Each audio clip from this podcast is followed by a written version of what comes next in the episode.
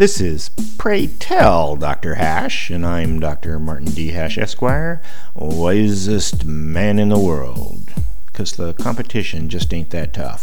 And these are things I wish someone had told me. Today's topic income inequality versus wealth inequality. The reason the egalitarians are always prattling on about income inequality rather than wealth inequality is that the poster child income inequality nations, such as Sweden and the Netherlands, with high taxation on income, have higher wealth inequality than the U.S.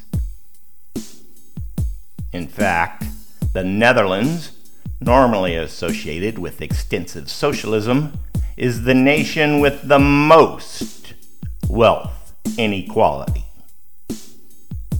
Interestingly, the Netherlands also pioneered capitalism four centuries ago with the Dutch East India Trading Company, stock market, limited liability corporations, and insurance. So capitalism is mature there. How this disparity happened is that the Netherlands is aristocratic, including low inheritance taxes, and dynastic type estates where only one heir takes all the family fortune into the next generation. Exacerbating the situation, many people have negative equity in their homes because of intentional underwater mortgages to escape the high income taxes.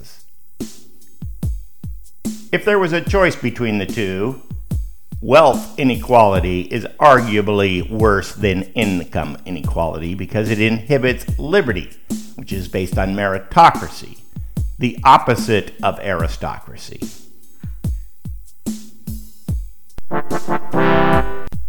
For more, see my website at martinhash.com.